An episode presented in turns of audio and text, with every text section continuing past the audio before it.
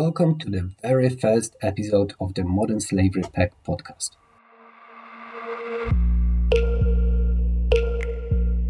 I am Jakub Sobik. I'm a communications director at the Modern Slavery and Human Rights Policy and Evidence Center. The Modern Slavery PEC was created by the investment of public funding to enhance understanding of modern slavery and transform the effectiveness of laws and policies designed to address it. We are funded and actively supported by the Arts and Humanities Research Council on behalf of UK research and innovation. On the podcast, we'll talk to the Modern Slavery PEC and other researchers about evidence they uncover in the research on modern slavery. We are interested in evidence that can have practical impact on policies, laws, and practice, which in turn can have real impact on the lives of real people who are affected by what we call modern slavery. For the first episode, we're going to talk about consumers. We are all consumers, so we're talking about all of us. We want to reflect on what modern slavery means to all of us as consumers, citizens, or just people. Do we, consumers, have a role to play in addressing modern slavery? Do we have responsibility to act? And crucially for governments or campaigners, what should we think about to engage consumer more effectively? I'm going to talk to my guests who are authors of the report that we published last week entitled Addressing Consumer Awareness and Inaction Towards Modern Slavery. I hope you find this conversation useful.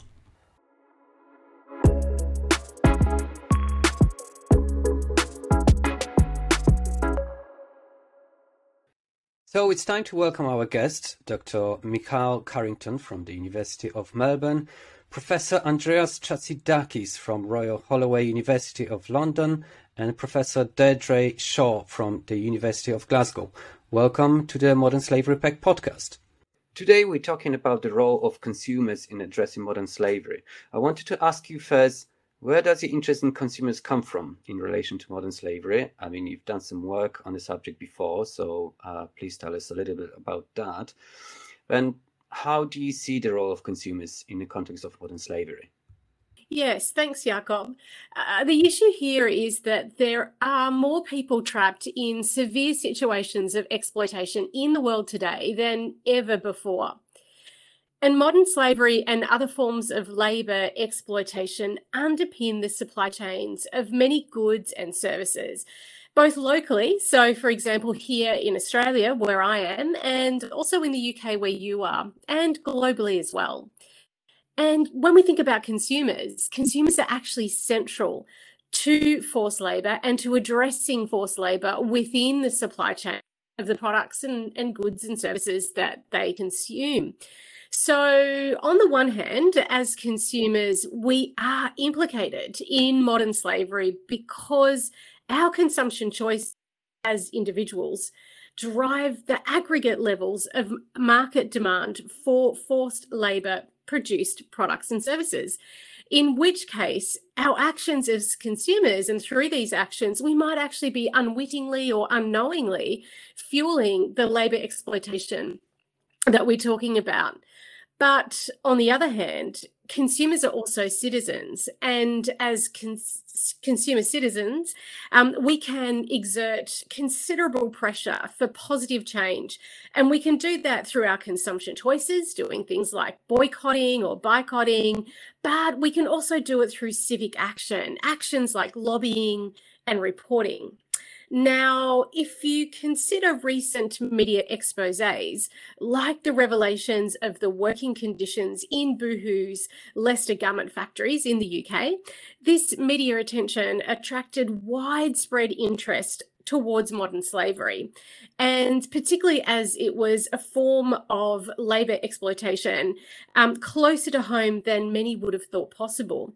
And yet, in this case, despite the media attention, aggregate consumer demand for forced labour produced um, products continued unabated. And so this prompted us to ask what can be done to motivate individuals as consumer citizens to take action and to mobilize en masse to address modern slavery? Thank you, Michal. Um, here at the Modern Slavery PEC, we focus on practical impact, both in terms of policy, but also in terms of understanding of modern slavery more generally. Where do you see the potential of your work to make impact and what needs to change in terms of policy and practice?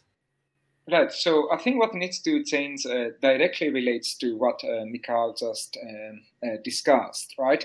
Uh, in effect, what we need, and that's what we are really arguing, and that's the background of these studies, we need a more nuanced understanding of the role of consumer and the role of consumer culture in perpetuating um, uh, instances of uh, modern slavery and extreme labor exploitation.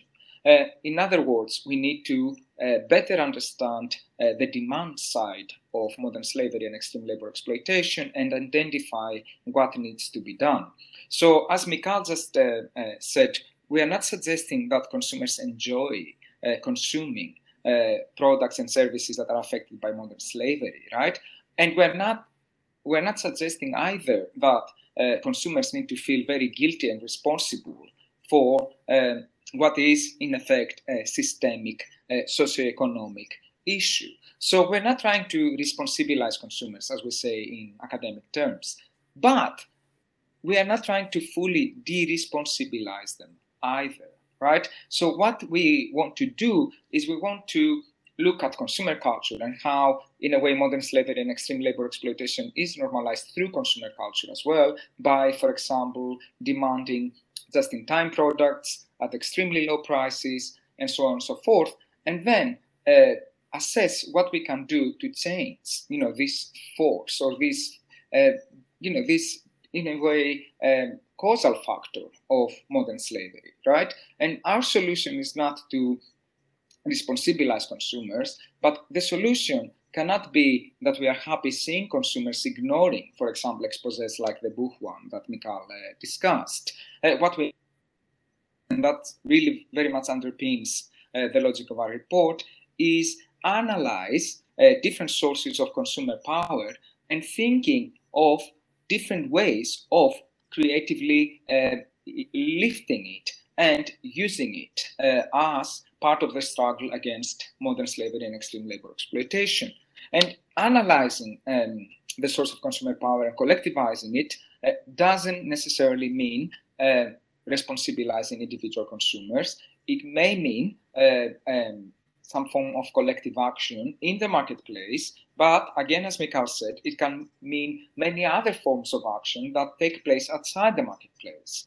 In other words, we're not focusing on the consumer, we're focusing on the consumer citizen, and we're trying to think creatively about the very wide pool of actions that we have in our capacity as both consumers and everyday citizens, from writing to local MPs to uh, emailing corporations to taking part in social movements and so on and so forth, and to boycotting and supporting specific services and products. I think it's time to introduce your uh, Modern Slavery PEC project. Absolutely. So the research projects focuses on understanding consumer inaction towards modern slavery in the UK. And we investigate also how consumers can be mobilised to take action to address modern slavery. And the research project itself had three separate studies that we combined together. So first we had a compre- comprehensive review of academic research that is already out there looking into the areas of modern slavery and consumption, consumption ethics, anti-slavery campaigns, and and we really interrogated that existing research or body of knowledge to look at how consumer attitudes and behaviours and intentions can be mobilised to address modern slavery. So that was the first part. The second part, we actually looked at again existing academic research, but research that specifically investigates the effectiveness of anti slavery campaigns. And we examine those very closely to understand which interventions have been effective um, in mobilising consumer action. And then finally, our third study, um, which we combined with the other two, in that study, we actually went out and interviewed experts in the field um, who represented case studies of recent anti slavery campaigns. Um, and so when we brought together those experts who came from across three different sectors, um, across services, agriculture, and clothing industries, we were able to use those interviews to, to really add depth to the research that we had done. Okay, uh, well, talk us through uh, your findings and your evidence then. Uh, how about you give uh, us and the listeners uh, the top three uh, findings from your research? So we have a number of findings that we consider to be key, but um, to highlight three as examples, I would say, um, first of all, it's vital to not only raise awareness, but to identify clear actions that consumers can take so it can be frustrating and confusing to have your awareness raised, but then not have pathways to positive action identified that you can take. So it's also um, important to consider that pathways to action may be different for different people um, and not to consider that a one size fits all in terms of offering possible solutions. Um, this is so interesting if I can uh, cut in because we've seen so many uh, campaigns just focusing on raising awareness, and raising awareness was the thing as as as long as I can remember working in this field. Uh, raising awareness was always one of the main uh, aims of the of the movement, if I can say that. So it's it's really interesting to see that finding. Yeah, yeah. I mean, it, it, awareness is important, but unless people have ways to take action, then it, it's actually quite frustrating. Um, and and it means that the issues can't move forward. Um, we also found it's important to recognise that consumers are also citizens and that actions um, don't need to be restricted to um, you know, buying or not buying decisions, but also can engage in citizen actions like petitioning or other forms of um. So the combination of actions may be important to lever change across different stakeholder um, groups. And then thirdly, I'd say that it's important not to solely responsibilise consumers, but to recognise that their responsibility exists alongside other stakeholders. So action is taken across different stakeholders and it's balanced out accordingly. Uh, thank you. I mean, the, the, the last point is really important and interesting to me. Uh, I mean, from uh, from a couple of, of uh, kind of points of view. I think on one hand, I always felt a little bit uneasy about making consumers responsible for modern slavery and for addressing it, uh, because, well, let's face it, it's probably businesses or governments or international organizations have probably more sway in uh, addressing modern slavery. So I always worry about making consumers responsible. Uh, on the other hand, in practical terms, we know that if you kind of blame someone and make responsible for something as bad as modern slavery, then it's it's not a great starting point to uh, to engage with them. So uh, uh it's really interesting. Now, uh, I love you to uh, explain a little bit what you found exactly and what it means uh, kind of responsibilizing consumers uh, in in practical terms. Yeah, and we we would share your concerns about responsibilizing consumers, and that's not what we're suggesting. That that um, consumers should be held solely responsible for modern slavery, um, because you know they they're the end um, users of these products and services. But it is important to recognise that we all hold um, roles and responsibilities. Um, and when we think about that collectively, then it balances out um, what what we can actually do and what we can achieve. So this kind of links as well to our earlier research, um, where we found that consumers felt um, more willing to engage in actions to help eradicate modern slavery if they also recognised that others were doing the same. And that was across different scales. So, you know, why should I act as a consumer if, um, you know, government aren't taking actions or, or business continues as usual? So it's recognising this as a multi-stakeholder um, space where each of us have different roles and responsibilities in relation to um, our actions and, and our power as well um, in this particular space. And it's also important to recognise the the changes that have come about as a result of consumer action, both in terms of their behaviour as consumers, but also their behaviour as citizens.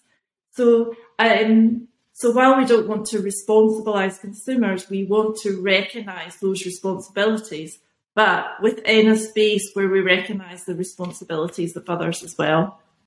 If I just to add to what Deirdre said, I think it's also interesting to uh, uh, briefly mention or observe how this debate on consumer responsibilization uh, has uh, become manifest in the context of modern slavery, particularly in the UK. Um, because I remember when we um, started working on this area uh, in relation to modern slavery, there was little, there seemed to be little concern about uh, responsibilizing the consumer, although, of course, the context was a, um, um piece of legislation that directly made uh, consumers and civil society alone responsible for the enforcement of um, the legislation itself. So it was interesting that there was little debate around that, and that now there are strong voices uh, opposing any kind of uh, responsibilizing uh, of the consumer on the basis that this is misguided. We should be focusing on businesses, governments, and so on and so forth. And from our perspective, it is interesting because uh, this is also not in the right end of the balancing act. Of course, we don't want to responsibilize consumers, but we don't want to fully de-responsibilize them either. Consumers remain citizens. We want consumers to be alarmed when they come across a scandal of boohoo, as opposed to not giving a damn, and so on and so forth. So the question is not necessarily about fully de-responsibilizing consumers. But as we said before, it's about uh, collectivizing and politicizing consumer power within a multi-stakeholder context. That's what really we should be uh, focusing on. And responsibility here is not meant in the psychological sense of making consumers feel guilty and feel horrible about what they're doing on an everyday basis. It's about uh, pragmatically finding creative ways of you know pushing for positive social change and to that point, it's really about, in a way, through actions um, or through providing very clear pathways to action, for example, it actually empowers consumers, um, consumers through their consumption choices, but also as individuals through citizenship choices. And so um, it's not necessarily about making, as Andreas has suggested, making people feel guilty um, or solely responsible, but it is actually Im- about empowering individuals to follow through with perhaps issues or around issues that they, they actually feel very strongly about. Yeah, no, that's that's that sounds very uh, very sensible. Um, I wanted to ask you uh, when doing this uh, piece of research, what uh, came as uh, as the biggest surprise for you? What surprised you in in your findings uh, the most? One of the things that I I found quite surprising was around um, campaign evaluations. So one of the things that we did in our research was we looked at um, both the literature around campaigns, but we also um, looked at case studies across different sectors. And um, one of the things that I found quite surprising was, um, you know, given the the kind of effort and the importance of campaigns, was perhaps the lack of evaluation of those campaigns running right through. Um, and we appreciate that that can be quite challenging to achieve, and that is something that you know is part of the the kind of findings and recommendations of our research about how to um, more effectively employ um, some marketing techniques to engage in more rigorous evaluation and, and post analysis of campaigns, because clearly that's really important to um, learn from and, and, and improve on campaigns in the future to make sure that there, there's a good return on both um, human and financial investment um, in that and, and moving things forward. But um, yeah, that that kind of um, underlying strategy and structure we found was often lacking. So it sounds like uh, we need to pay more attention to uh, to marketing, basically. As as uh, boring as that sounds from the human rights uh, uh, activist perspective, uh, we need to follow through with all these principles in order to devise good campaigns. what about you, Michal? Mm. I guess one of the things that really surprised me, and you have already touched on it, Jakub, was around how so many of the campaigns that we investigated and, and that we analysed stopped at awareness. So awareness campaigns that just didn't take it any further. And so without these pathways to action, the individuals can be quite frustrated. And so you cr- help to create awareness, um, but that awareness then just stops without some kind of um, path of action and, and clear action that, that individuals can take um, individually and, and, and collectively as well. And so without these pathways and these solutions, I guess on the other hand, it's actually not all that surprising that consumers don't take action, um, that stop at awareness. Yeah, now let's hope after this research, uh, uh, people will take stock uh, uh about that. Andreas, uh, I wanted to ask you as well. Well, I think um, what uh, quite surprised me was the realization that some consumer oriented campaigns actually do work, uh, even within specific parameters or limitations. And um, uh, for me, that was quite um, uh, promising and reassuring to see that uh, we had examples of case studies of campaigns that did pretty well. For example, um, Immokalee tomatoes uh, is an example of a campaign that, with all its limitations, uh, did manage to leverage uh, consumer power and by doing that put pressure on big buyers such as Taco Bell, McDonald's, and so on and so forth to sort out their uh, supply chains, right? So there are examples of campaigns that have managed to take a realistic look at their uh, multi-stakeholder context and find uh, good, uh, sensible, and creative ways of mobilizing the consumer, and in a way that doesn't responsibilize consumers, in a way that elevates their power. So that was very um, rather surprising and um, comforting, reassuring to to see. Yeah, that, that that's been a great campaign running for years. Uh, uh, I think that's a good moment to uh, uh to build on on that ex- good example and uh, kind of look at uh, the tips and advice for people and organizations who would like to run campaigns engaging consumers. I think it would be great if you if you could uh, talk, uh, uh, give us some examples of best practice. That what do we need to think about if we were to uh, uh devise a campaign uh, trying to engage consumers? Right. So um, I think we have mentioned some good examples already, but just um, relatively briefly, um, I think one thing that clearly came up is the need for clear, plausible, and transparent pathways to action uh, awareness is not alone, in other words, right? And of course, uh, many campaigns um, um, were designed with that in mind. Um, the Immokalee um, um, tomatoes campaign that I just mentioned uh, gave uh, consumers and uh, supporters specific courses of action, writing letters, uh, engaging, going to demonstrations, boycotting directly, and so on and so forth. relatedly, what the same example highlights is the need to be uh, very reflective about the institutional and socioeconomic context within which uh, its campaign is designed and uh, takes place, right? So one needs to think of things like, okay, who are the key players in the industry? Are they? Is this a, a, a mon, um, an industry with very few buyers that perhaps have very high reputational risk? And therefore, a clever strategy will be to target directly the reputational risk of these big buyers. Or is this an industry with many smaller buyers where extreme labor exploitation is endemic, for example, and therefore we need to think of other ways of um, action? Uh, what I have in mind here is another um, successful boycott uh, in relation to blood strawberries in Greece uh, 10 years ago or so, uh, where a media expose highlighted how the extreme exploitation and slavery of Bangladeshi workers. Uh, Greek consumers responded very positively. Uh, the strawberries were boycotted. Um, they were, um, in fact, named blood strawberries because of that.